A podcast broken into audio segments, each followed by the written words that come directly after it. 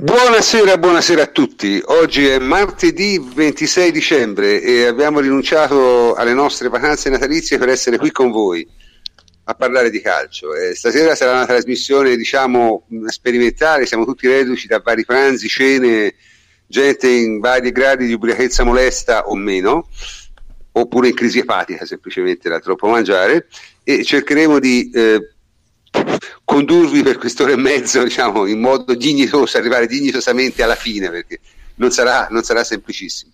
Comunque in ogni caso di che cosa parleremo? Beh, parleremo ovviamente di Juventus Roma eh, in tutte le, le, le, le, varie sfaccettature. Parleremo poi anche delle altre eh, squadre, ovviamente dell'Inter, de, della Roma ne parleremo insieme alla Juve e del Napoli e poi faremo un punto finale sul, sul, podcast, perché alla fine del 2017 forse è il caso anche di raccontare un attimo cosa abbiamo fatto quest'anno, come è andata e cosa vogliamo fare l'anno prossimo, si spera. Comunque, sono con me, eh, come sempre, il plenipotenziario Antonio Corsa. Ciao Antonio. Ciao prof, ben trovati a tutti. Mm, Davide Terruzzi, ciao Davide. Ciao prof, buon Santo Stefano a tutti. Francesco Angelopoli, ciao Francesco. Ciao prof, ben trovati a tutti. E, e il nostro amico Jacopo Azzolini che ancora una volta è con noi. Ciao Jacopo. Ciao prof e un saluto a tutti i superstiti delle cene di questi giorni. sì, sono, sono, esperienze devastanti. Sui pranzi, eh. sui pranzi anche. Sì, i pranzi e le cene, cioè la, la coppiola. Cioè, però vabbè, insomma, tutto sommato vi vedo abbastanza in forma, quindi spero riusciremo in qualche modo a portarla in fondo. Allora, abbiamo giocato la partita Juventus-Roma, abbiamo vinto, secondo me abbiamo giocato una delle migliori partite della Juventus, perlomeno per 60-70 minuti che ho visto.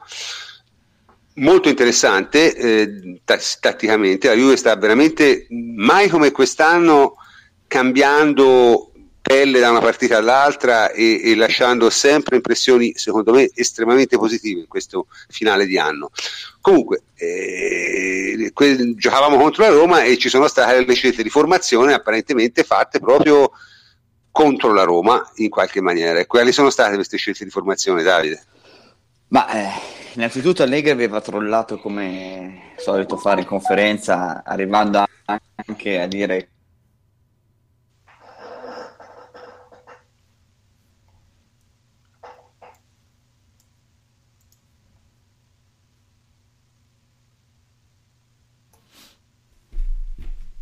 Scusate, voi sentite? Io non sento nulla. Sì, se, eh, ora non sento nulla, anche, neanche io. Neanche io, neanche io sento eh, Quindi non senti, non senti Davide, è saltato Davide. No, io ho avuto un attimo di panico. Sì. Davide? Niente, niente, niente. Davide mi sembra saltato completamente, si comincia subito. Fuori bene. uno, fuori uno. si comincia subito bene. Comunque, vabbè. Sì, adesso sentiamo, dai, vai. Ok. No, era il mascarpone che, si è infilato. Sì, c'è, c'è un, eh, un, accesso di mascarpone.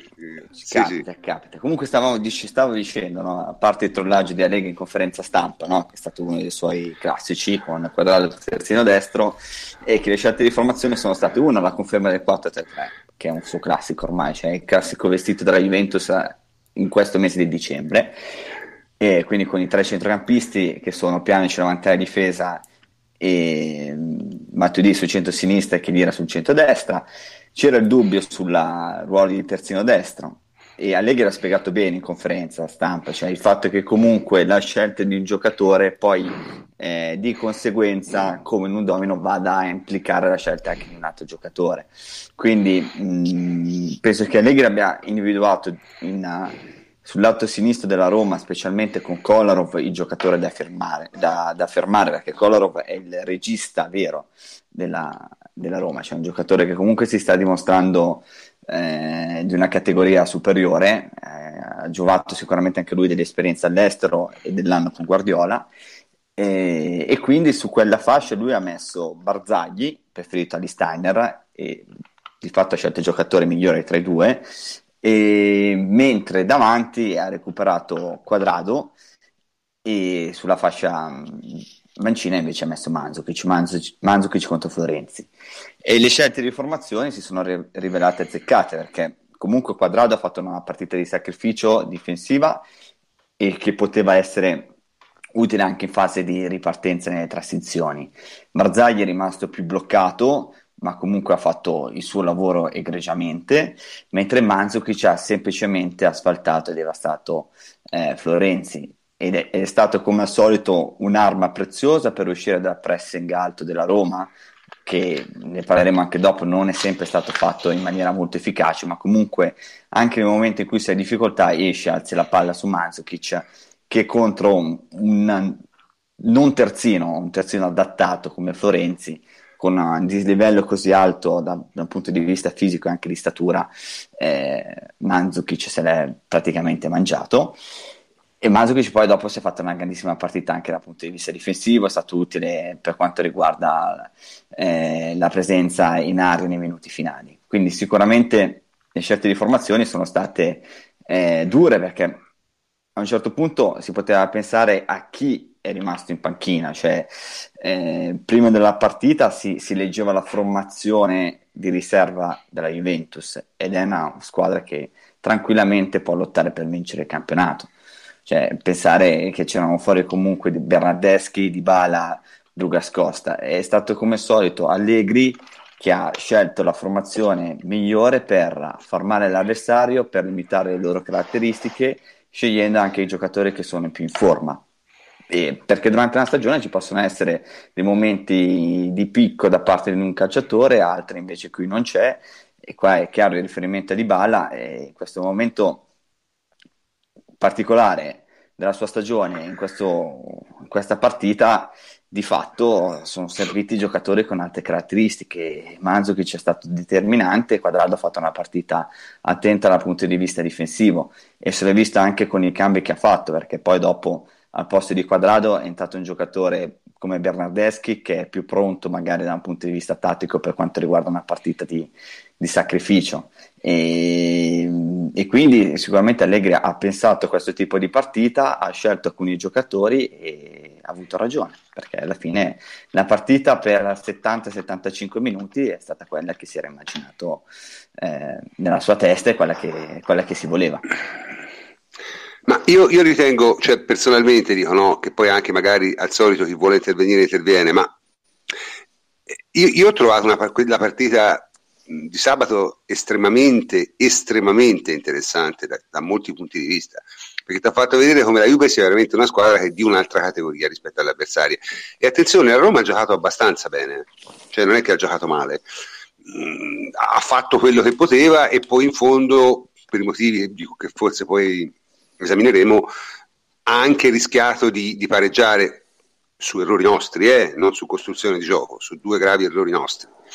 Però, francamente, io sono rimasto abbastanza impressionato, perché eh, insomma, io una, una Juve così capace di cambiare così tanti atteggiamenti tattici nell'ultimo mese, francamente non, non pensavo, cioè secondo me ancora non siamo alla fine della, della sperimentazione, eh, perché io non credo per esempio che questo 4-3-3 eh, sia la, la, la, storia finale, no? non so, voi, voi, che ne pensate? Francesco, te pensi sia una, una cosa definitiva o sia semplicemente che quest'anno Allegri si diverte a giocare addosso alle squadre, specie quelle, sa quelle esattamente quelle faranno? Ma io credo che sia una situazione molto fluida, molto in divenire, perché comunque eh, è un 4-3-3 che però all'interno della, della stessa partita delle varie situazioni di gioco si declina in vari modi diversi perché ci sta in cui magari Alessandro resta volontariamente più alto e più aggressivo, allora diventa una vera difesa 3. Eh, ci sono fasi della partita in cui accanto a diciamo, la mezzala di inserimento, che poi sta dei momenti a Matuidi che Dira resta fermo alto e quindi si ritorna al centrocampo a due perché l'altra mezzala si affianca a Pjanic quindi mh, mm, io vedo uh, che una, una riduzione di, di, numeri un canovaccio tattico di Allegri che più o meno sta mettendo insieme tutti mh, mm, i concetti che ha utilizzato nella Juve in questi anni quindi eh, il centrocampo a tre eh, il centrocampo a due, eh, gli esterni alti e quant'altro, li sta amalgamando tutti insieme. Viene questo, questo sviluppo del gioco ibrido che però al momento sembra, sembra molto, molto funzionale, cioè anziché mh, andare su uno schema eh, chiaro va ancora di più a ricercare eh, la, queste, queste mh, che non so neanche come chiamare perché schema ovviamente sarebbe un controsenso chiamarlo schema però diciamo questa, questa strutturazione ibrida e, e, e, la fa diventare sempre più ibrida sempre più fluida anziché dirigersi verso uno schema deciso esatto cioè l'impressione, poi, l'impressione esatto. sì dicevo l'impressione è che anche poi anche all'interno fiera... sì vai vai vai vai, vai, vai sì, sì. dicevo anche all'interno della stessa partita no? cioè si notano applicazioni completamente diverse da parte degli stessi giocatori di tutti questi concetti. Cioè è una cosa veramente... Ora, al di là del discorso del tifoso, no? è una cosa veramente da studiare, perché i 70 minuti della Roma da questo punto di vista sono stati incredibili, perché si vedeva praticamente tu, tutto e tutto insieme, no? Cioè i, i, quattro attaccanti tutti insieme, che a un certo punto era 3-3-4, no? Quando, quando, quando Sandro saliva erano chiaramente era sulla linea degli attaccanti. Eh, poi si vedeva il centrocampo a tre, poi si vedeva il centrocampo a due co- con, con Pianice e scendeva a fare la salita, poi c'è, c'è tutto nella stessa partita, nello stesso modo. Francamente io devo dire che sono molto molto molto stupefatto di questo, no? Jacopo, te, cioè, te sì. come l'hai vista sta partita? Eh, volevo, io, volevo francamente... chiedere... Sì, scusa, scusa Francesco. Volevo... No, volevo chiudere proprio soltanto con una frase, nel senso che eh, come ci hanno insegnato questi tre anni, quando Allegri arriva a queste situazioni ibride vuol dire che è soddisfatto e che la Juve inizia ad andare veramente bene, perché se ci pensate eh, tutte le fasi della Juve allegrista o allegriana che ha faticato nelle prime parti delle varie stagioni è quando si affidava a uno schema rigido. E, mentre quando la Juve andava bene aveva sempre uno schema ibrido o comunque delle, eh, delle, delle opzioni che lo, che lo rendevano meno, meno, scolastico. Quindi se, se, in questo momento ha trovato questa soluzione molto ibrida, secondo me è un buon segno, perché quando raggiunge questo, eh, questo obiettivo di solito vuol dire che eh, la Juve è in rampa di lancio. Sì, e se posso aggiungere una cosa, se questo può essere un anno in cui magari, visto che Allegri dispone di una rosa che ti dà tante variabili offensive, magari non ci sarà un canovaccio tattico definito, ma di mese in mese ci sarà una continua alternanza di soluzioni, che a questo punto penso anche che sia una cosa possibile. Sì, diciamo, in questo senso, per esempio, qui parlano, dicendo, vabbè, questo eh, questo schema però sacrifica l'attacco, ma non è vero, cioè nel senso la Juve sì, non è andata sul 2-0, ma perché ha sbagliato i gol, se sbagli i gol non c'è, non c'è schema no, che tenga. Sì, no, più che sacrifica l'attacco, perché non è vero, perché ha comunque creato tante occasioni da gol la Juventus in queste, in queste partite col 4-3-3, anche contro l'Inter. F- forse nel medio-lungo periodo sacrifica un pochino alc- alcuni tuoi giocatori offensivi. Questo mi fa pensare che sia più una soluzione per il breve-medio periodo. Questo può essere, nel senso che comunque eh, cioè, devi tenere fuori tanti giocatori di qualità che hai preso. Eh, però dopo vabbè, andrà, andrà, a pensarci lui. Prof, due parole sulla Roma, posso? No, poi vai, vai. se volevo dire proprio vai, solo una cosa su questo, più che, sa- più che, sacrifica l'attacco si può dire che sacrifica eh, numericamente i giocatori offensivi, perché ovviamente a questo punto per 6-7 giocatori hai 2-3 posti però sacrificare il numero di giocatori non significa sacrificare il livello della manovra, perché la Juve è andata al tiro, come diceva Jacopo, facilmente, aggiungerei io, è andata al tiro velocemente perché arrivava al tiro senza e soprattutto la Juve ha gestito la palla con tutti e 11 giocatori, cioè normalmente nelle partite in cui la Juve va male vedi i difensori che fanno 90 passaggi gli attaccanti che ne fanno 15-20 perché la palla ha girato sostanzialmente soltanto lì. Mentre la Juve sia visivamente ma anche numericamente se ci pensate ha giocato palla con tutti i giocatori più o meno in modo equilibrato e armonico e questo è un segnale di squadra che, che sta funzionando bene dal punto di vista della creazione del gioco Concordo e anche approfittato della tendenza dalla Roma di pressare con tanti uomini. Cosa succede? Che se sei bravo a ribaltare l'azione velocemente, li trovi anche un po' spaccati in due. Infatti gli inserimenti degli interni, soprattutto nel primo tempo ed inizio ripresa, hanno creato tante, poten- tante nette occasioni da rete. Certo, certo. E che cosa volevi dire Antonio? No, guarda, io su questo proposito eh, volevo dire una cosa sulla, sulla, Roma, perché io sono stato tra quelli che poi ha, ha elogiato no, i giallorossi dopo la partita con, con, la Juventus, però vorrei chiarire questo concetto, perché io non sono rimasto impressionato dalla Roma tatticamente, anzi ho trovato una, eh, un mezzo suicidio l'atteggiamento del primo tempo con la squadra altissima, troppo alta, e che si esponeva troppo facilmente alle ripartenze della Juve, abbiamo, diceva bene Fleccia, non solo la, la, quantità ma anche la velocità perché eravamo in grado di ripartire, l'abbiamo fatto benissimo, siamo andati più volte vicino eh, al gol e potevamo finire tranquillamente a 3-0 il primo tempo, non sarebbe stato troppo. Quindi ehm, le hanno chiaramente prese da questo punto di vista, dal punto di vista della, della tattica. Ehm, però, nonostante ciò, quello che invece mi ha impressionato eh, è la personalità dei calciatori della Roma. È una cosa che già avevamo parlato, ne avevamo accennato in alcuni podcast certo, precedenti. Certo. Perché restare psicologicamente in partita dopo averle prese appunto 60-70 minuti così eh, a Torino, eh, poi prendere la traversa, eh, poi non disunirsi, subire una traversa di, di Pjanic, ma trovare ancora il modo di andare vicinissimo all'1-1 al 94esimo, tanto da eh, finirla con la mano in bocca eh, beh, questo è, ti dimostra che è una squadra con personalità che non te la danno vinta mai. E paradossalmente la Roma esce, eh, secondo me, da questa sconfitta rafforzata dal punto di vista del morale, eh, proprio perché appunto esce con rammarico da Torino. Invece un'altra squadra che abbiamo affrontato, tipo il Napoli, a casa loro, secondo me le ha prese punto e basta. Questo Ma sono guarda, stati, se, sono stati me, bravi, secondo me, però, Antonio, Antonio, lì c'è da fare un, un elogio. Sì. sì. però secondo me diciamo che un po' il giudizio è un po' falsato da, dall'episodicità, eh, perché la Juve, allora, sol- Beh, cioè, non, bisogna, non, bisogna, non bisogna recriminare, eh vabbè, però non bisogna recriminare, ma nel primo tempo, secondo me...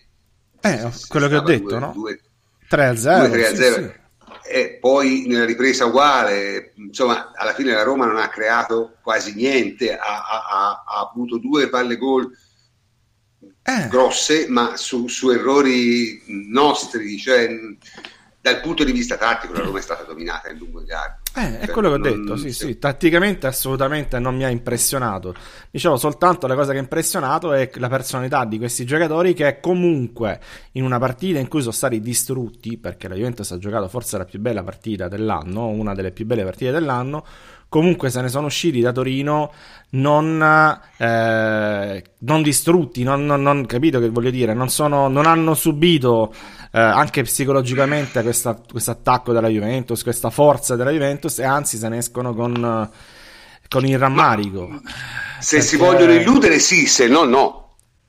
Ma non è cioè... illudersi, è, è, come dire, si costruisce anche su questo una, una stagione, un cammino, no? una personalità, eccetera. Secondo me è una partita importante per loro da questo punto di vista, perché devono costruire qualcosa su questo, su questo fatto che hanno sfiorato il pari a Torino e anzi possono recriminare. Eh, si fa così. Poi, se tu devi analizzare invece asetticamente la partita a tavolino, estranei, eccetera, dici una partita che doveva finire 4-0, punto. Però c'è qualcosa, cioè, io... c'è qualcosa che secondo me può fare bene la Roma. E l'atteggiamento che hanno avuto, è, secondo me, è stato quello giusto, mentale, no, nel, nel finale della partita, per come l'hanno presa, eccetera un discorso vabbè. completamente diverso invece sui tifosi, ah, però lì vabbè. Vabbè, conta, i tifosi della Roma, vabbè. I tifosi della Roma sono quel modo, insomma, non c'è. Ma tutti, Comunque... secondo me tutti i tifosi che perdono sono così, però vabbè. Tu, tu fai, sì, che sì, segna, sì. fai che segna chic e tutti vedi. Eh, Poi ne riparliamo con gli Juventini, se sono meglio di quelli della Roma, però vabbè. No, no, no, vabbè, che c'entra. Comunque, sai, qui si parla tanto delle occasioni di chic, però nel senso la vera occasione l'ha sbagliata Higuain in quella partita, eh? perché se ti guardi le statistiche del, della situazione di Schick sono molto meno favorevoli all'attaccante di quella che la gente può pensare, sai. Nell'uno contro uno campo aperto al portiere, l'attaccante non è che segna tutte le volte. Eh? Scenico, Soprattutto cioè. se è un monopiede che non va mai sul destro esatto, quella posizione. Esatto. esatto, ho capito. Cioè, lì, lì un, un, una, il, il, portiere statisticamente ne para una su tre in quella situazione. Io, io dico solo una cosa sugli episodi, cioè perché mh, mm, giustamente mi facevano notare, mi facevano notare dopo la partita, è che con la Lazio, ad esempio, ci sono state delle situazioni simili, anche se con la Roma sono stati errori dei singoli, anche abbastanza inusuali, cioè proprio disattenzioni, mm. leggerezze, tutto. E mentre con la Lazio erano squilibri tattici, però eh, con la Lazio noi il secondo tempo entriamo e prendiamo il gol. Higuain subito dopo un'occasione clamorosa, la sbaglia e dopo c'è il, il 2-1. Ok?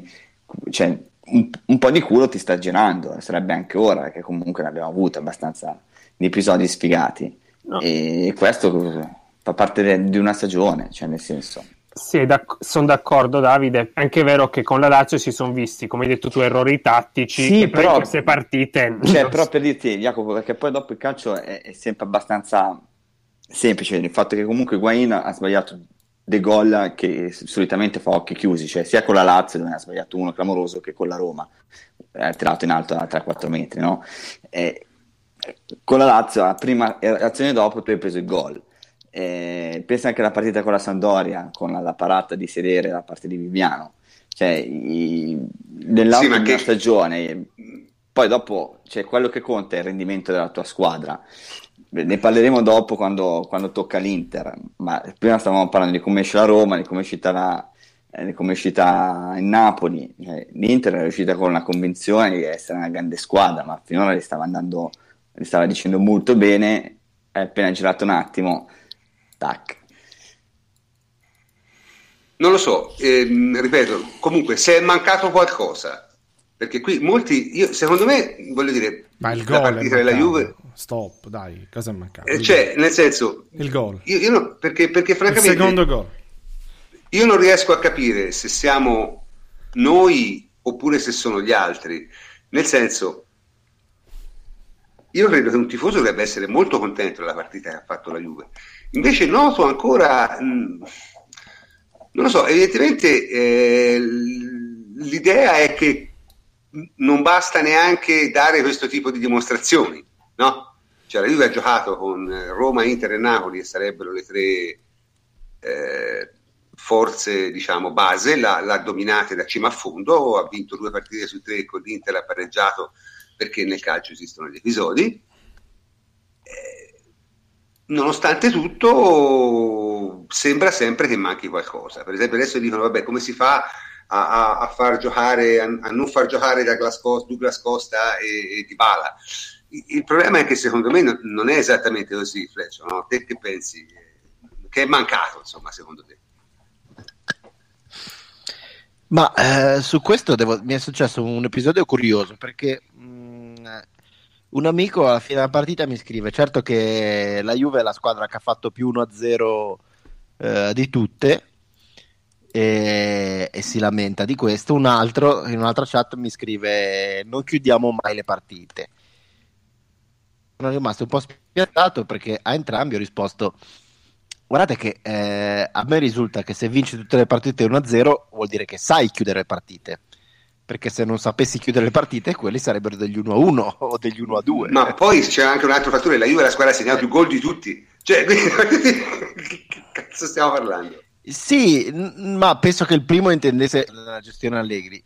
Cioè alla fine della fiera se tu eh, fai una partita in cui crei più dell'avversario e vinci 1-0 vuol dire che hai delle capacità di gestione eh, ah, certo. della partita e di, e, e di chiusura della partita.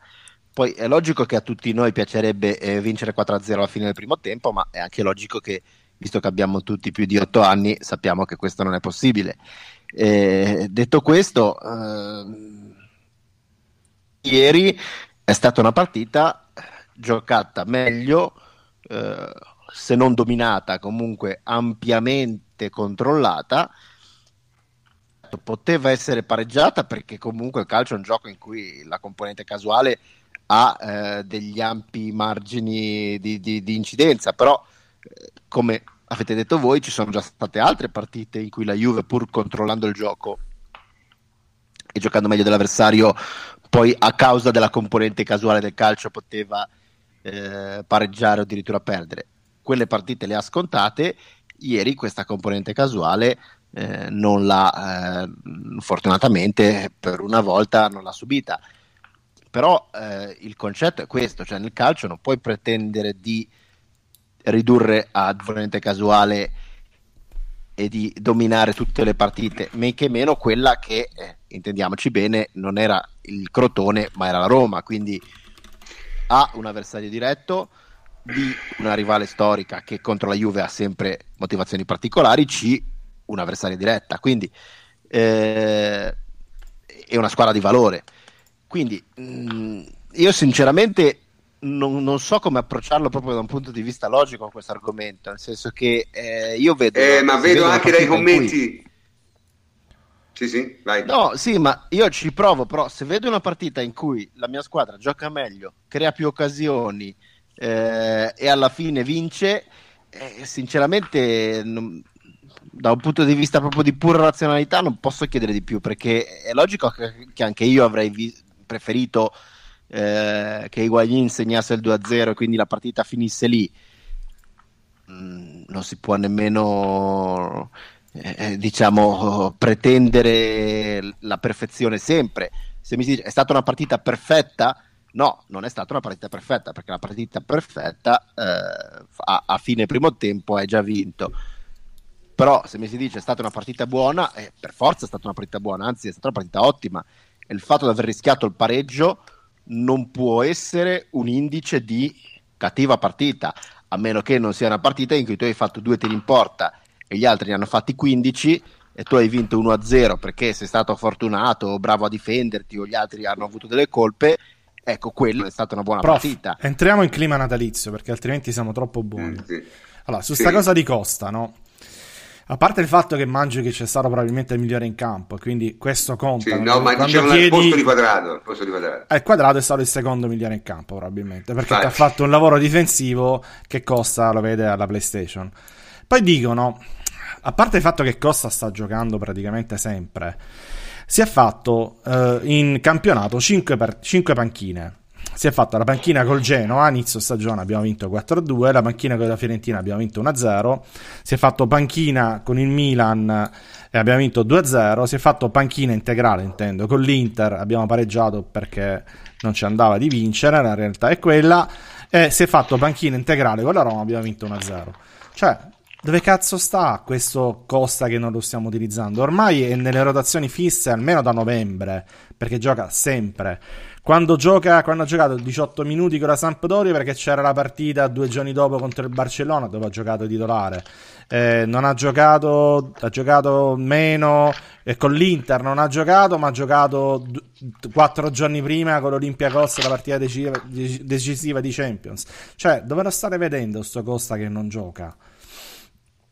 Perché ora ogni Vabbè, volta eh... che finisce in panchina sembra che c'è un caso, no? Se non lo utilizza mai, eccetera, eccetera ma non è così. Sta, sta giocando, ha giocato più di mille minuti eh, stagionali. Non lo so, sto caso. Secondo me ve lo siete inventati in, in generale. Poi nello specifico, ripeto, Mandzukic ha fatto un lavoro che Costa non lo sa fare a sinistra.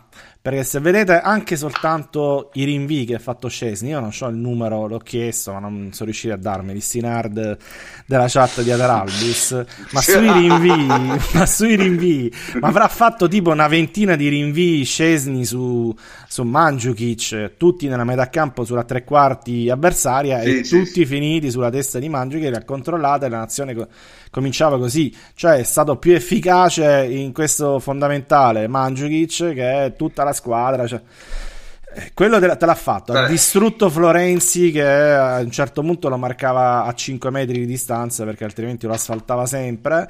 Eh, praticamente è come se non ci fosse. Dall'altra parte, Quadrato è uscito con i crampi perché non ce la faceva più. Ha fatto un lavoro eh, incredibile in difesa. Che quando è entrato Bernardeschi ha provato a chiedere. No, ma, ma questa storia. Cazzo.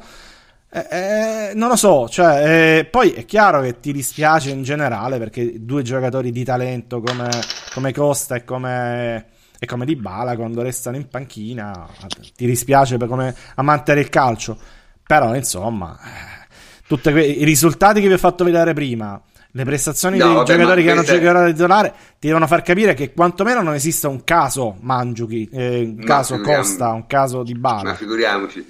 No, vabbè, ora Poi, il discorso del, sugli, A me piace di più Costa, va bene, ma non c'è il caso perché piace a te di più rispetto ad Allegri. Certo, eh? ma poi, poi, va anche detto che, che, questa storia degli haters di, di, di Manzukic nasce da un, da un branco di sfigati che scrivono su un sito che tutti noi conosciamo. Ce n'hai uno eh, qui, ce n'hai diciamo, uno qui.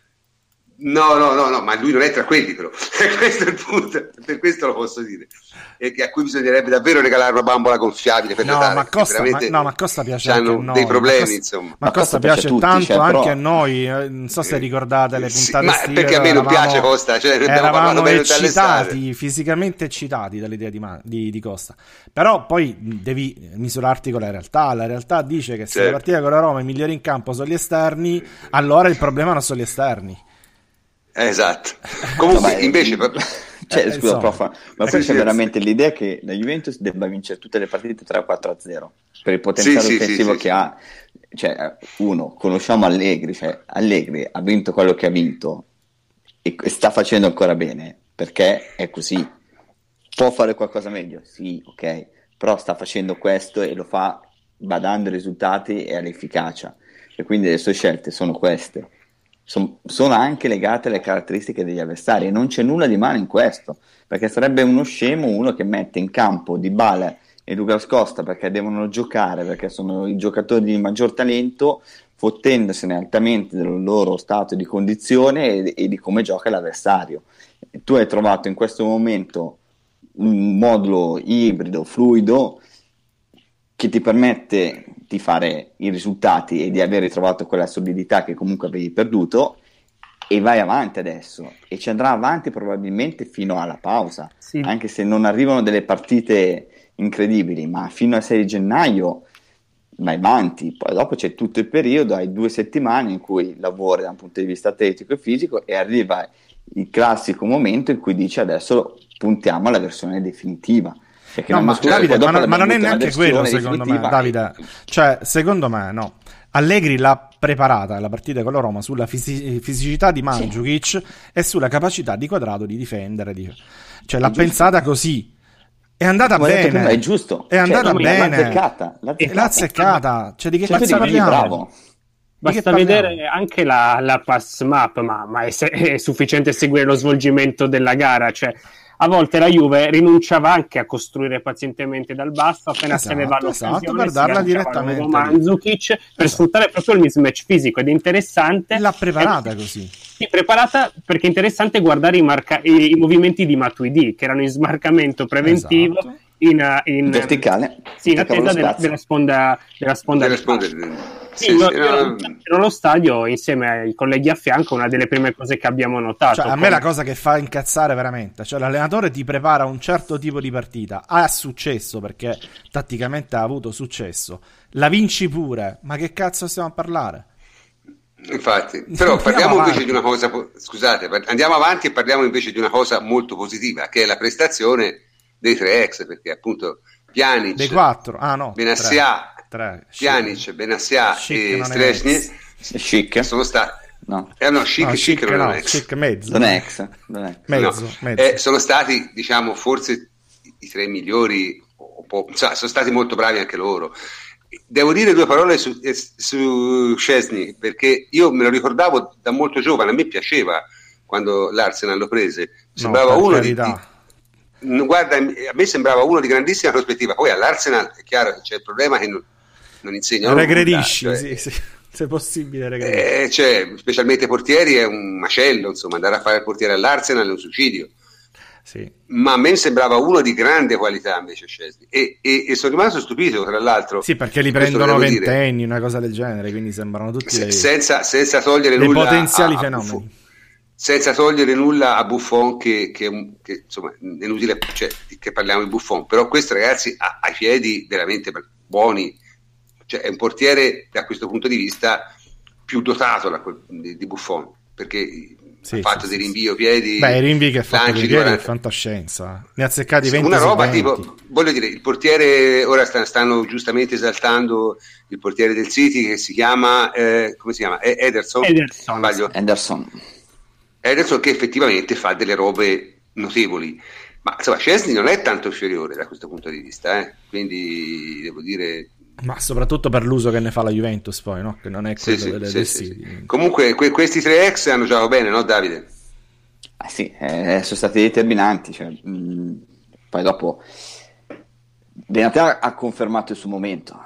Eh, ha fatto la leggerezza finale con la complicità di Chiellini, ma comunque è stato al di là del gol ha fatto la sua solita partita, cioè, ne abbiamo parlato nelle scorse puntate, un giocatore veramente, non dico ritrovato perché è scorretto, ma è un giocatore che è ritornato ai suoi livelli altissimi con dei miglioramenti e con una grande continuità. E questa sicuramente è la miglior notizia per il reparto difensivo perché avere un giocatore così eh, che ha anche una continuità da un punto di vista fisico è determinante per noi eh, per quanto riguarda Scesni, hai detto bene tu prima, cioè, eh, a parte che si può dire solamente il fatto che la, la Juventus ha Beh, si era già visto l'anno scorso perché per rendimento era stato il miglior portiere del campionato. No, no, scusa, eh. su Scesni diciamo anche un'altra cosa, perché non è un caso che sia cresciuto così e non è cresciuto a Londra, perché a Roma hanno due preparatori, non uno, due, sì. perché ne hanno cambiati, ma entrambi sono di livello,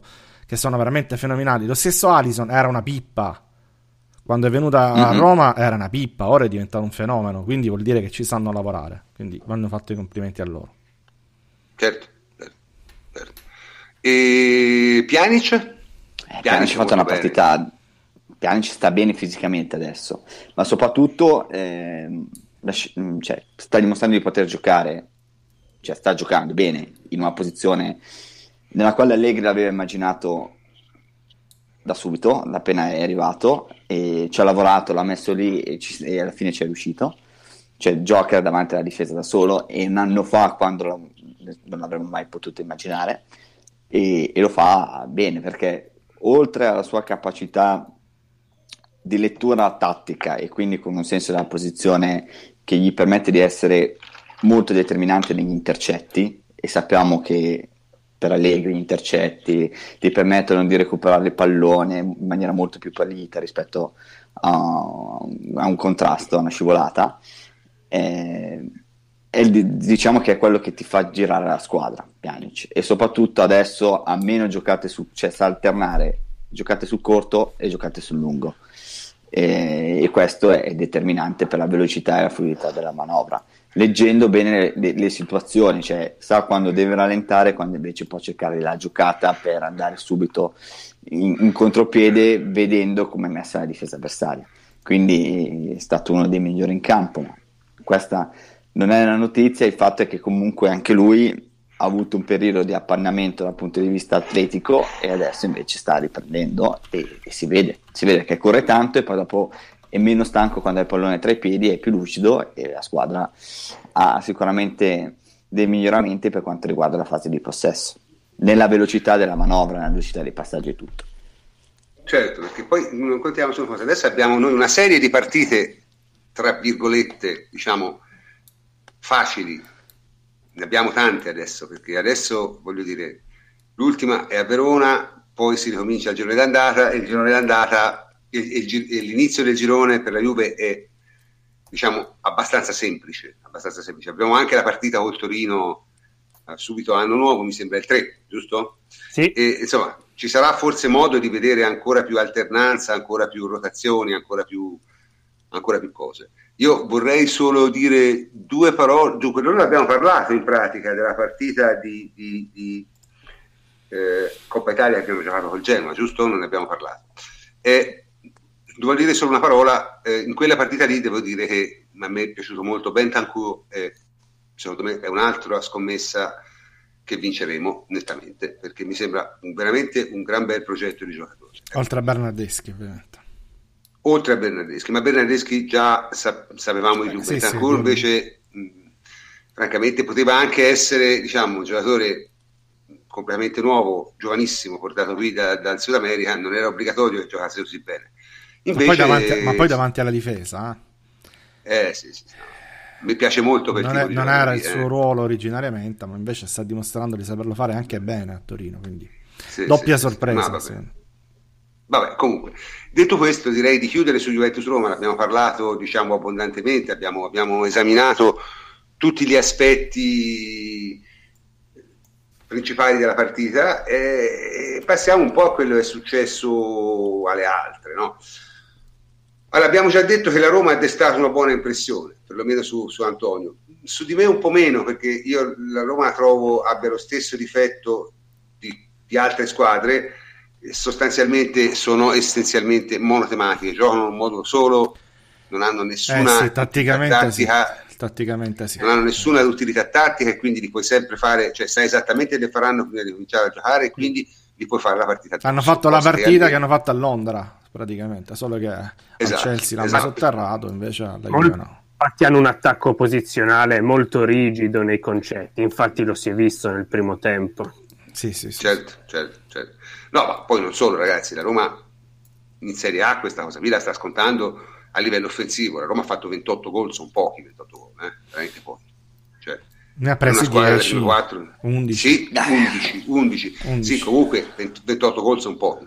Beh, a me quello che... Le... Vai, sì? prof, scusa. Vai, vai, vai. No, no, dicevo, 28 gol per una squadra che nelle prime 4 sono veramente pochi, anche perché sì, ne ha presi 11, ma la Juve ne ha presi 14, ne ha fatti 45, insomma.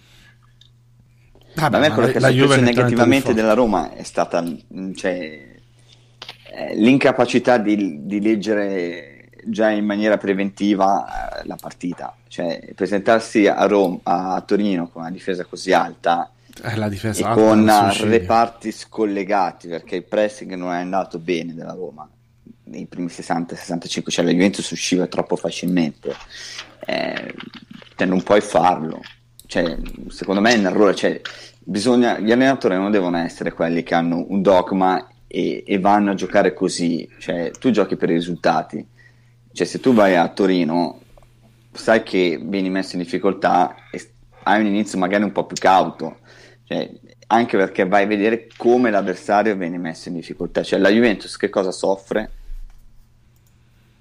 Fatti questa domanda qui e se hai le capacità ed hai le risorse, prova a impostare una partita in questa maniera. Eh, ma non è una domanda di facile risposta in questo momento, eh, perché la Juve è, abbastanza adattabile da, da, da... Sì, però pu- puoi cercare di, di, di, cioè, di, non aiutarla, è questo, no?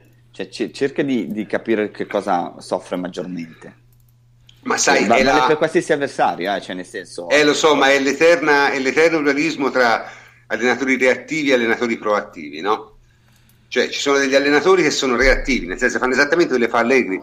Cioè, guardano la partita e dicono ok, qual è il miglior modo di giocare la partita contro questo avversario e, se, e, e la giocano. Altri sono proattivi e semplicemente decidono, decidono che eh, quello è il modo giusto di giocare e giocano a quel modo sempre. Poi ci sono degli allenatori. Poi ci eh, sono degli eh. allenatori come Guardiola che sono geni e riescono a fare tutte e due le cose insieme. Però non è facilissimo, eh. Cioè, non dico, però non deve essere un talebano dogmatico, cioè nel senso non è questo il mio calcio e io vado sempre così. Eh, però perché te, in questo te, momento se... il calcio della Roma sta dando, ok, sta dando i risultati perché comunque ha passato il turno, il campionato è lì, però c'è qualcosa che non va. Cioè, se tu Beh, hai grosse difficoltà a segnare con il potenziale che hai, cioè perché comunque la Roma ha un centrocampo notevole Nangolan non lo stai sfruttando bene. Ok? Sai, devi cercarti di, di, capire e di lavorarci un po' sopra. Ma eh, insomma, di Francesco però è questo. Cioè, eh, non anche, lo so, però anche... pure, pure, Spalletti era questo. Poi ci ha messo un anno per capire e ha cambiato completamente, ha fatto un po' di risultati. Sempre relativi. Cioè, il, il di Francesco ancora sono però... 3-4 mesi però Spalletti è sempre stato un allenatore molto versatile, in grado di inventarsi soluzioni molto diverse.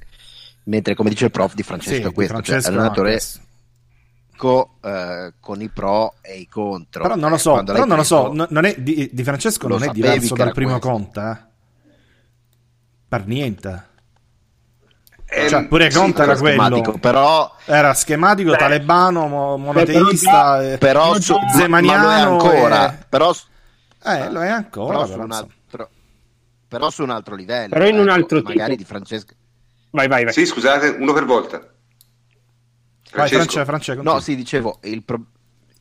Sì, sì, sì, schematico. E, cioè, essere schematico non è una, una, cosa negativa, ha i suoi pro e i suoi contri, eh, i suoi contro. Conte, Sarri, eh, Di Francesco, tutti allenatori di schema e allenatori, eh, diciamo così, di, di, di, di, posizione, di tattica eh, fissa, mentre altri giocatori, come diceva, altri allenatori, come diceva il prof, sono eh, reattivi e sono allenatori di principi. Eh, quando mm, scegli uno di questi che eh, la, la, tipologia dell'allenatore sarà quella. Poi il livello a cui ti porta sta nella crescita della squadra, dell'allenatore e quant'altro tutto assieme. La crescita della Roma sia abbastanza eh, lineare, nel senso sia la Roma che di Francesco sono una buona squadra e un buon allenatore con delle buone idee di gioco e della buona qualità, ma rimangono diciamo sulla curva eh, ipotizzare per loro, cioè qualche exploit, qualche bella partita, un rendimento ma eh, non abbastanza per vincere, per vincere un titolo. Sì, sì. Siamo Quindi, sulla, sulla, Roma penso siamo tutti abbastanza d'accordo.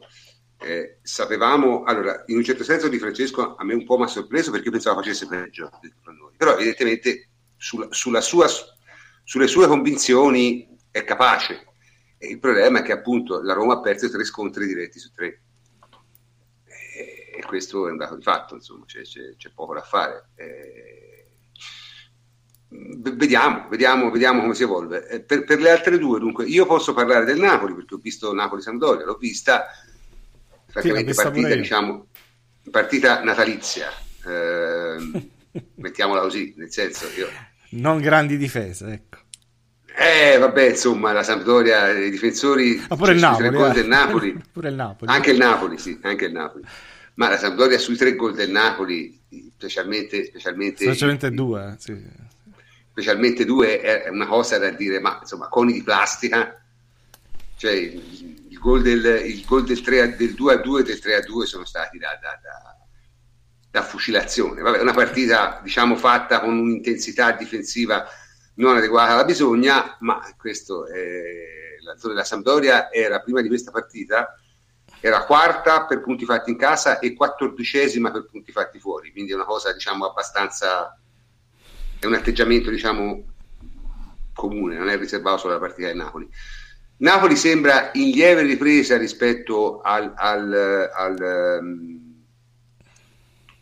alle ultime partite, però secondo me i problemi che aveva sono quelli, rimangono quelli, alla fine sono quelli che ti impediranno di fare più di più di un tot di punti. Ma si è trovata eh, contro pure una squadra che io non parlo mai, mai di complotti, cose del genere, vorrei essere chiaro, anzi trovo imbecilli quelli che parlano di queste cose qui.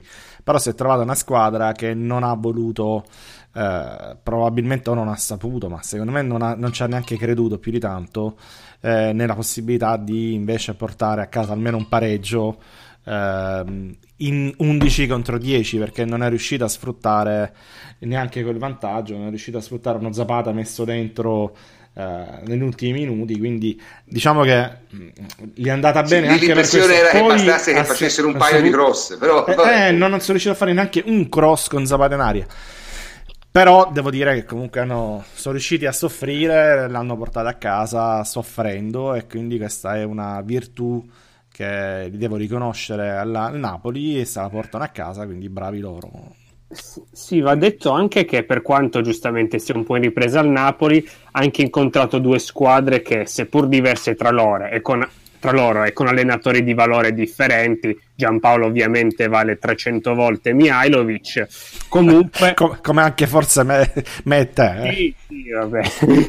comunque sono anche squadre che sanno anche, tra virgolette, esaltare le caratteristiche del Napoli perché sono comunque squadre lunghe che si basano tanto su intensità che non mantengono le linee compatte anzi la squadra di Di Francesco una, di, scusami di, di Giampaolo si basa tanto sull'intensità senza palla accompagna il pressing con tanti uomini e scopre il lato debole io voglio vedere il Napoli quando tornerà a giocare contro magari anche un Chievo, insomma, squadre che coprono un po' meglio il centro, per vedere se riusciranno a risolvere la povertà di soluzioni offensive, che è stato uno degli aspetti più palesi dell'ultimo periodo del Napoli.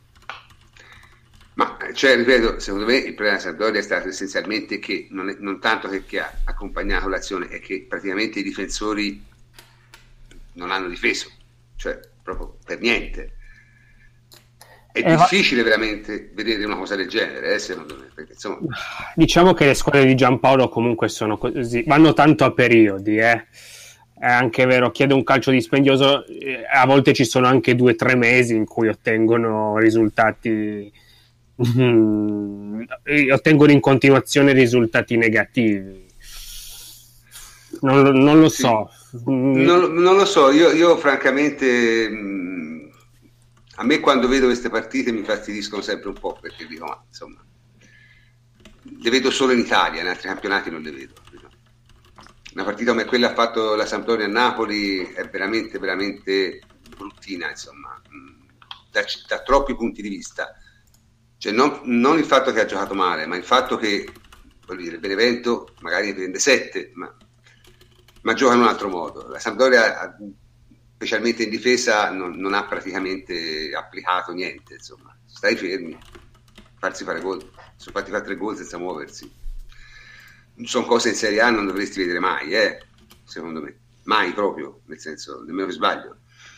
Però è inutile dire, cioè è inutile insistere troppo su questa cosa, invece bisogna parlare ovviamente della squadra che ha subito il diciamo, tracollo più, più, più, più, vistoso che è l'Inter, che dopo la partita della Juve appunto sembrava avessero fatto chissà che cosa, e invece poi hanno perso due partite di fila. E voi questa come, come me la commentate, questa, questa storia? Chi, chi, vuole commentare? Davide?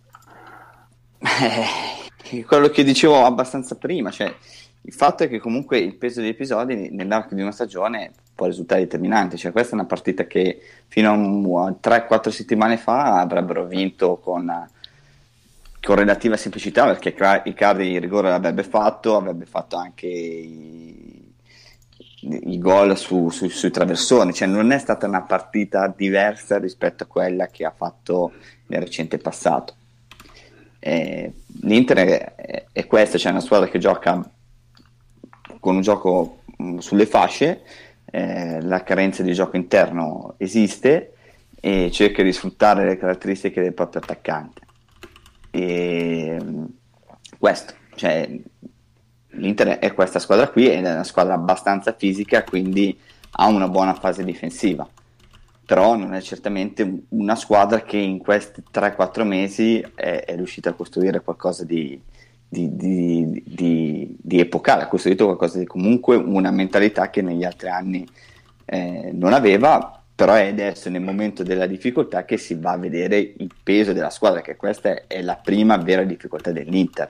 Perché togliamo i risultati che hanno andato tutto bene, è il momento di difficoltà nei risultati e anche nelle prestazioni, ma finché c'erano risultati non tutti si soffermavano sulle prestazioni però è, è, è, il momento di farlo e se, cioè, adesso si vede il peso dell'Inter.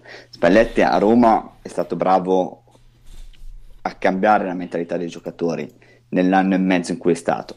Eh sì. Adesso deve farlo in questo momento qui, che è il vero momento di difficoltà, perché l'Inter arriva, c'è sempre il momento in cui eh, proprio quando sono primi in classifica, fanno salutate la capolista, oppure l'anno scorso quando c'era Pioli che avevano fatto quante vittorie consecutive, che si sentivano la squadra più forte, con i titoloni sulla gazzetta, eccetera, eccetera, poi dopo sono arrivate eh, i due pareggi, la sconfitta, nel momento in cui devi invece vincere per dare continuità a, a, ai risultati e poi dopo lì sono sempre crollati.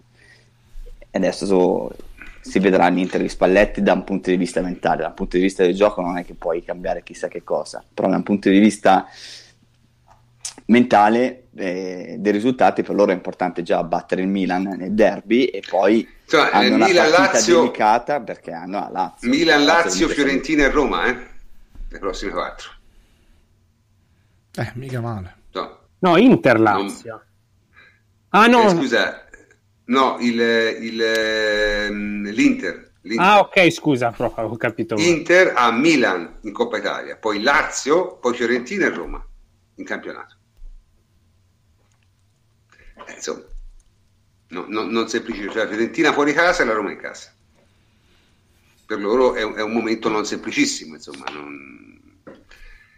ma d'altronde comunque l'Inter seriamente nessuno ce la metteva, eh? nemmeno prima, no? Nel senso era abbastanza chiaro che era un overperformance. No, ma non solo nessuno ce la metteva, ma comunque queste due sconfitte non devono togliere nulla dal fatto che comunque il lavoro che è stato fatto è stato straordinario perché 40 punti all'Inter non ce l'ha neanche nei, nei sogni probabilmente se li aspettavano realisticamente sì, l'obiettivo è il quarto 41-43 insomma se, ah, ma siamo lì tanti nel giorno d'andata sì, sì. Eh. sì perché diciamo che si, dire... si, sta assestando si sta assestando più o meno mh, il campionato su quelli che potevano essere i valori previsti prima dell'Inipoli molto avanti agli altri poi Inter, Roma e Milan si ipotizzava come seconda fascia e poi qualche possibile outsider. Le fasce al netto del crollo del Milan si sta assestando. In sì, oddio, c'è la Lazio che ancora non la è Lazio è l'unica che... novità, l'unica veramente sì, che, nel, che, rientra, che rientrava nel classico outsider che c'è più o meno ogni anno di qui sopra, ecco, poteva essere sì, la Lazio sì, come poteva essere sì, un'altra squadra, però più o meno... Il Milan, ecco, Lazio, stanno... erano queste due, si, si, giocavano il quarto posto I, i solchi, da outsider. I solchi iniziano a tracciarsi sul, sul, sul, sulla falsariga di quello che un pochino si ipotizzava come valori, al netto appunto del Milan che è finito fuori dal solco e anche fuori dal, dalla massicciata e, e, e, dal sì, burrone. Dalla dignità. Sì, beh, sì, sì. È in un precipizio, direttamente in un precipizio senza, senza il minimo problema. Insomma. Quindi... No, vabbè, comunque sai, alla fine, diciamo, voi a cosa pensate? Una gara a 3 o una gara a 2? Cioè, nel senso, la Roma ce la mettete o no? Ma la Roma ha tanto, secondo me, overperformato nel girone d'andata. Ha vinto proprio tanti 1-0 in maniera sporca, giocando male su calcio piazzato. Non lo so, eh, io sono abbastanza curioso, cioè, non saprei prevedere il, il, girone di ritorno della Roma. Però la Roma ci ha avuto pure la Champions, eh? che è differente sì, rispetto a Inter e Lazio. Probabilmente hai ragione, però non, non ha avuto tanta continuità nelle prestazioni. Secondo me, mentre il Napoli più o meno ha legittimato quasi sempre, pur con i suoi limiti, secondo me molte partite la Roma ha ottenuto più di quello che in realtà avrebbe meritato. Io sono più propenso a una lotta a due. Che una lotta mm. a due. Ma io, ripeto, trovo, francamente sono abbastanza stupefatto, secondo me il Napoli ha overperformato, forse anche più della Roma, secondo me. Perché che il Napoli possa finire a 48 punti, ragazzi... No, ma non sul totale dei punti, parlavo proprio della qualità delle prestazioni disputate, bene o male, magari senza incantare, tante, molte partite le ha vinte in maniera tra virgolette legittima. La Roma invece ricordo 1-0 più sporchi di, delle partite vinte dal Napoli. Non lo so, cioè io boh, sono veramente curioso perché cioè, pensare che il Napoli possa, cioè nel senso tra il Napoli e la Juve guardando le squadre c'è una differenza enorme sotto tutti i punti di vista, sia a livello di rosa, sia a livello di qualità dei giocatori, sia a livello cioè, pensare che, che, che, che, Noi siamo tutti convinti insomma, che la vinca la Juve, prof, dai, diciamolo. Eh, lo siamo, lo siamo, però eh. francamente il Napoli è, è, mi, mi stu... cioè, insomma, rischia di fare 48 punti nel giro d'andata, sono tanti. Sì, sì, sono sì. veramente tanti, sono veramente tanti. Insomma, vuol dire che veramente si rischia per vincere di doverne fare più di 90, cosa che io francamente non pensavo. Oddio, Ancora non è detto nulla perché i gironi poi nel girone di, di ritorno i punti contano doppio e si sa che molte squadre poi non, non, riescono, non, riescono, a confermarsi. Però insomma, comunque. No, più che altro la Juve eh, rischia di farne 47, quindi voglio dire, è lì. Sì, sì, sì, sì. Ce no, l'abbiamo però, lì. Vabbè, non... Sai, quando era ragione, a 4-5 punti io, io davanti, di... potevi un pochettino però ce l'hai Ma io non lo so, non lo so, eh, sì, però nel, nel, nella mia scala di valori la Juve è 10 punti avanti al Napoli a fine campionato. E, e, quindi non... Cioè il distacco è quello degli anni scorsi, secondo me, non è cambiato. Anzi, forse la Juve un po' meglio. Quindi, mm... Sì, ma il, il, il, lo scarto è minore perché secondo me il Napoli ha overperformato, dicevi bene tu. Cioè è una questione di Napoli, non di Juve La Juve ha fatto il suo, ha vinto 14 partite su 18, due ne ha pareggiate, due ne ha perse, voglio dire, è più che accettabile sì, il ruolino della Juventus. Certo, certo, no, normalissimo. È normalissimo, anche perché quelle che ha perso le poteva pareggiare con un rigore. Sbagliando due rigori al novantesimo. Eh, appunto, sì, sì, sì, altrimenti... Cioè, no, no. La Juve il suo l'ha fatto, è il Napoli che non ci aspettavamo così, però ce la giocheremo. Vabbè, vediamo, vediamo, vediamo. Comunque, diciamo, eh, finisce con questo la nostra parentesi di calcio giocato. Siamo, siamo, arrivati alla fine dell'anno, ragazzi. Siamo arrivati alla fine dell'anno, ci siamo arrivati tutti piuttosto bene. E, e insomma, molti ci chiedono no, di fare anche di parlare un attimo, di fare un punto sul podcast. Allora, diciamo questo: quest'anno il podcast è andato molto bene, eh, sia a livello di ascolti, sia soprattutto a livello di. Eh, vabbè, non, neanche di media, ma di eh, deviazione standard, nel senso, eh, l'anno scorso noi... Non, com- non cominciare eh, vabbè, ne, sì, sì, sì. Nel senso, noi, noi, l'anno scorso tendevamo a fare delle puntate con molti ascolti e delle puntate con meno ascolti. Chiaramente fai la media, eh, viene fuori comunque una buona media, ma tra diciamo, le puntate più ascoltate e le puntate meno ascoltate eh, a volte c'era una differenza anche una di 2000 ascolti. Mm-hmm. Sì, una bella forbice, che, che, insomma vuol dire chiaramente che in qualche maniera mh, mm, non, le cose non... Questo dipendeva anche probabilmente dal modo in cui venivano rilevati gli ascolti, ma non vi voglio tediare, diciamo, l'autunno scorso eh, il sistema nuovo ancora non era entrato in vigore, è entrato in vigore solo a gennaio, quindi c'è una qualche, è, è difficile paragonare i dati. Tuttavia questa volta posso dire che abbiamo tutte, quasi tutte le puntate sopra i 4.900 ascolti. E per quasi tutte intendo tutte meno due. Quindi ne abbiamo fatte 16 o 17 e quindi il, il, il eh, risultato è sicuramente ottimo. È sicuramente ottimo perché sembra, così almeno pare, che abbiamo conquistato finalmente un nocciolo duro di ascoltatori che ci ascolta eh, sempre e comunque eh, questa è una, è una, cosa che a noi ovviamente fa molto piacere e che ci venga riconosciuta. Ora il problema è che diciamo, ci farebbe anche piacere magari che venisse riconosciuta in altro modo, ma questo è un discorso che magari poi affrontiamo più tardi. Eh, la cosa che colpisce di questa trasmissione, e questo lo dico senza problemi, io non, non, non soffro di falsa modestia, è il tipo di successo che ha relativamente a trasmissioni simili in altre parole, la nostra concorrenza è affondata completamente. Ah, ormai facciamo 4-5 volte gli ascolti che fanno loro e quando parlo, quando parlo, di concorrenza non parlo solo di concorrenza eh, all'interno del campo juventino, ma parlo di concorrenza in generale. Ci sono dei podcast più generalisti, sempre su Sprecher, che fanno fatica ad arrivare a 2000 ascolti, molta fatica. Eh, noi ne facciamo quasi stabilmente 5.000, quasi stabilmente, cioè con punte di 6.000. Quindi voglio dire, è, è, è un grande successo e noi di questo mh, sicuramente ne siamo molto grati. Cercheremo di meritare la vostra fiducia anche in seguito. Eh, non si prevedono, non si prevedono eh, cambiamenti di rilievo, nel senso questa formula pare funzionare e incontra diciamo, anche eh, il, l'approvazione dei nostri ascoltatori. Cercheremo ovviamente di migliorarci sempre, ci saranno delle possibili novità. Antonio, te che cosa volevi? Avevi qualche idea, mi sembra, giusto? Sì, vabbè, al di là dell'idea che poi magari presenteremo eh, man mano, no, volevo dire, semplicemente ringraziare perché eh, tu non, non, sei ah, una cosa, scusa, modesto, fammi, fammi, dire una cosa, fammi dire una cosa.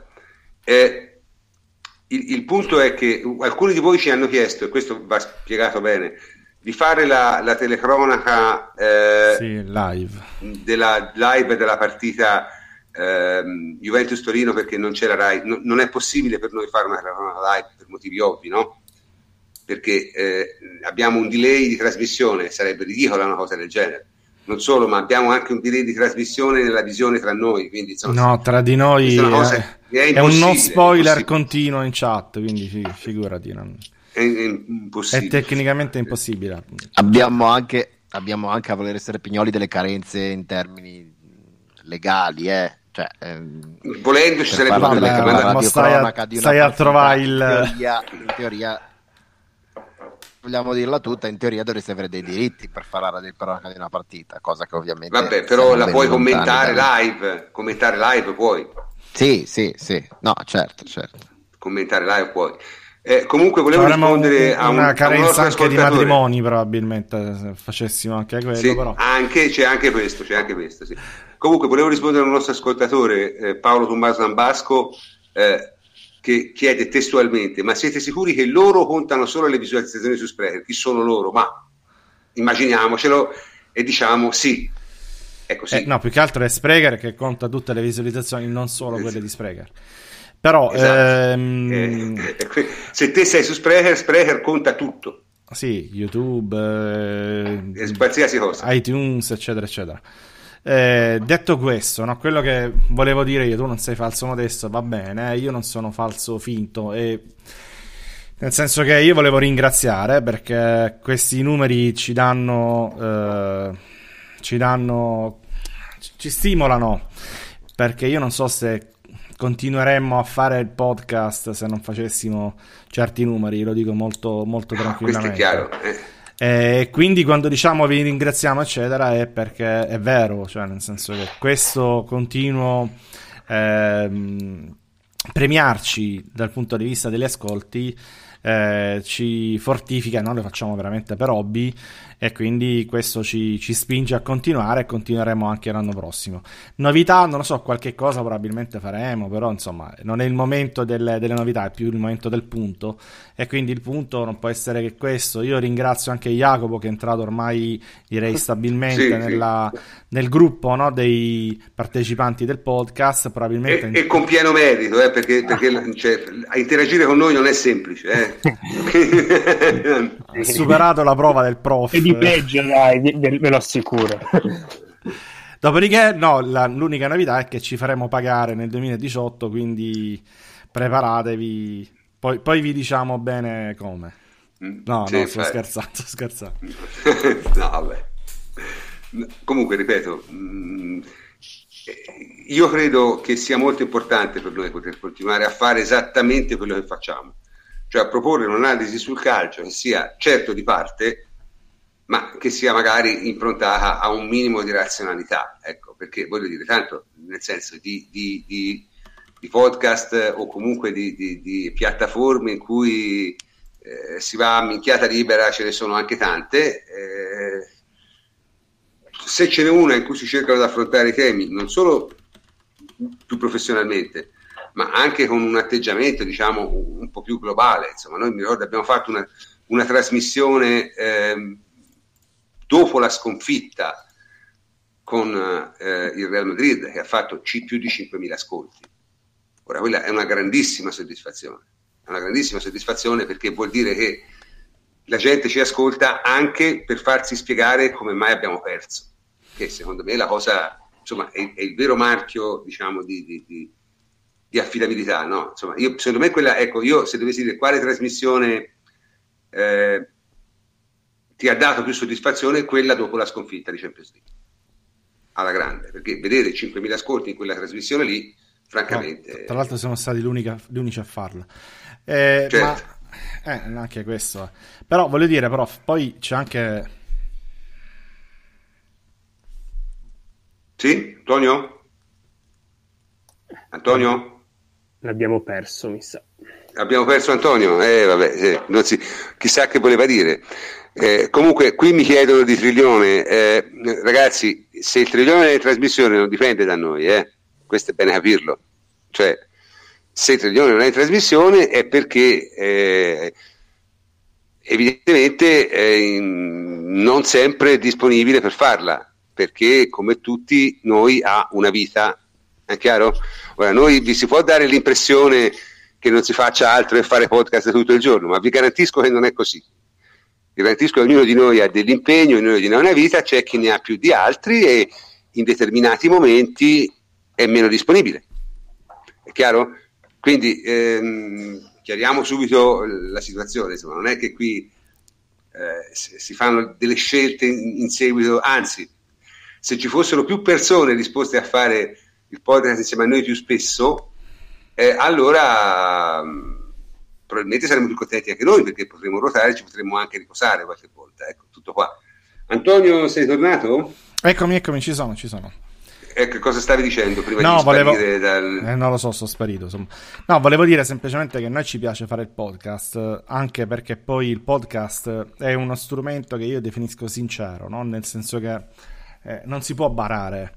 Perché vi dobbiamo costringere, tra virgolette, ad ascoltarci un'ora, un'ora e mezzo, eccetera, ogni volta, no? Quindi puoi presentarla come vuoi, con le fanfare, con le sigle, con le chiamate da casa, le poi alla fine siete voi a decidere se questo podcast vale la pena di essere ascoltato o no. E questa è una cosa che è differente dal, dal resto degli altri mezzi, ad esempio anche i siti stessi, no? lì prevalgono altre logiche, altre formule, altre cose.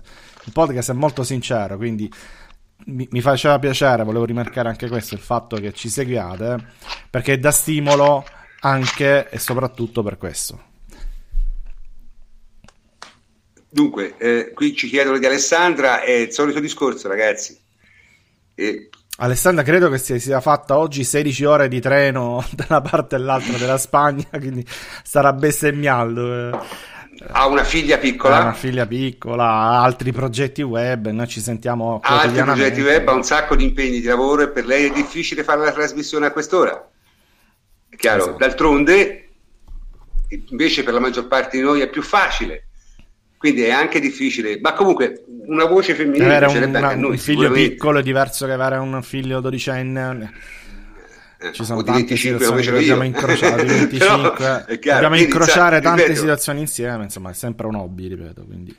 È appunto, e la, e la vita no, non, è, non, è, semplice da, da, da, da, sistemare, ma ripeto, non è escluso che uh, riusciremo a presentarvi una voce femminile competente, ovviamente, perché noi non non è nostra abitudine, diciamo, prendere, eh, come dire... Mh. Mm, per fare numero. Esatto, sì, per fare numero perché non ci interessa, poi alla fine la trasmissione non viene, non, non funziona, non, non, non, viaggia come dovrebbe. Ecco. Eh, non so se voi ragazzi volete dire qualcosa anche voi, visto che abbiamo parlato solo io e, e Antonio.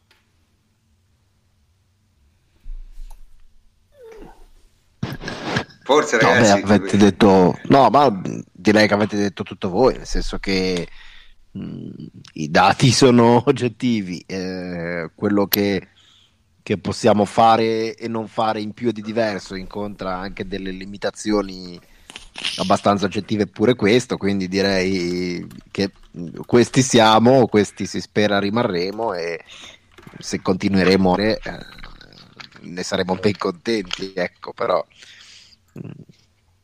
sì. quello, che non, quello che non è rotto non, non, non, lo, non lo, aggiusterei. No. Ecco.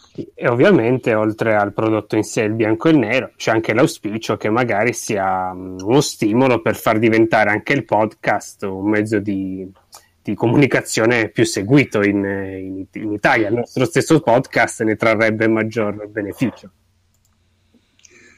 Beh, questo è sicuro perché per adesso il mezzo podcast non è stato, diciamo, molto compreso in Italia, secondo me anche perché non è stato ben interpretato da chi l'ha tentato, eh? perché il problema del podcast, io ora ne parlo un secondo perché tanto stiamo a parlare di questo, fare podcast non è come fare radio. Molta gente pensa che il podcast, fare podcast sia come fare radio, ma non è così, è completamente diverso un approccio completamente radiofonico a questa cosa qui crea delle trasmissioni inascoltabili nella maggior parte dei casi e, e noi ne abbiamo un esempio Poi inas- inascoltabili il giorno dopo già cioè dopo esatto già la scadenza come il latte con la scadenza come il latte un, un, podcast, un podcast deve essere ascoltato noi facciamo diciamo un, un circa il 40% degli ascolti nelle prime 24 ore ma la maggior parte degli ascolti si fanno oltre le 24 ore. Quindi vuol dire che il podcast non scade. Quindi e, e la maggior parte fa una, una, eh, un podcast come fosse una radio e quindi eh, è un prodotto che non può essere ascoltato qualche giorno dopo. Prof, in chat chiedono eh, se hai ricevuto un invito da JTV. Io ho detto bene. che ci sarei, andato, ci sarei andato solo se mi facevano mettere un sacchetto di carta in testa con i buchi per gli occhi. Ah, e quindi per quello non ti hanno invitato. sì, sì, sì, sì, sì, sì. Eh, non, non, sei non amo, non amo far vedere la mia e non amo far vedere la mia faccia in giro e questo eh, è un fatto mio personale. Quindi quello è l'unico motivo per cui non, non hai ricevuto un invito esatto. GTV. Ma lo so, hanno invitato Ani e Porci, quindi potevano invitare anche me, insomma. Non è che... non è che... No, nel senso, voglio dire, eh, non c'è niente di male. Sono... No, ma la, la, mm, la cosa, e lasciatemelo dire, l'unico lato negativo è che eh, di tutto questo è veramente forse il fatto che magari l'unico ente che in qualche modo forse ci doveva un qualche tipo di considerazione e eh, riconoscimento e invece non si sta comportando benissimo. Eh. Questa è chiaramente la parte della società Juventus che fa capo. Di, diciamo, dillo chiaramente, volevi pure tu il messaggio con gli auguri da no, guarda, dei, veramente, nel senso, io, io, io, io, capisco, io capisco che, dillo, che, dillo che queste cose sfogati. funziona tutto per amicizia, ma fa veramente ridere. Sfogati, cioè, che, che, che la, la, Juventus appoggi pubblicamente un podcast che fa un quarto degli ascolti che facciamo noi, fa ridere, perché vuol dire che non è una cosa seria. Non è una cosa seria. Eh, è una cosa fatta semplicemente per, come si suole dire, contatti personali, no? Cioè, non difende sicuramente l'interesse, eh, se, se, l'interesse della società è quello di far sì che le sue cose siano in qualche maniera, eh, diciamo, mh, pubblicizzate al maggior numero di persone, eh, beh, la scelta è perlomeno discutibile, insomma, ecco. È come se io decidessi di fare pubblicità su Telenorba invece su invece nell'intervallo del Super Bowl. Non ha molto senso. Capito? Comunque, eh, detto questo, Però, diciamo detto questo che... il podcast è uno strumento meraviglioso perché comunque mm. devi non vale, diciamo, tutta sta pubblicità, tutta questa cosa qui alla lunga non vale. Alla lunga sì. vale. Ora io stasera, dato che è Natale, siamo tutti più buoni. Qualcuno mi dice appoggia un forum con 100.000 iscritti. Sì. No, non lo dire, no, chiudi qua, chiudi qua, andiamo avanti. Dai, buonanotte a tutti. Formalmente ci risentiamo giorno 3. Quando... giorno 3 ci risentiamo, il 3 giusto? Sì, sì, sì, no, il, il 2 in realtà. Il 2, ci risentiamo il 2. Il 2. Il 2. Okay. La prossima trasmissione di questo podcast sarà ufficialmente il 2 gennaio per commentare la fine dell'anno e, e la partita, eh, l'ultima partita della Juve che è il 30 dicembre. Per il resto direi è arrivata l'ora di salutarci prima di dire troppo perché sto, sto, stavo per dire due o tre cose di quelle che non bisogna dire. Buonanotte, buonanotte. sì, sì. Comunque dai, saluto prima di tutto il plenipotenziario Antonio Corsa. Ciao Antonio. Ciao, ciao, l'anno prossimo. Questa la dovevo dire perché era troppo, era, era troppo, troppo brutta. Eh, no, eh, si dice.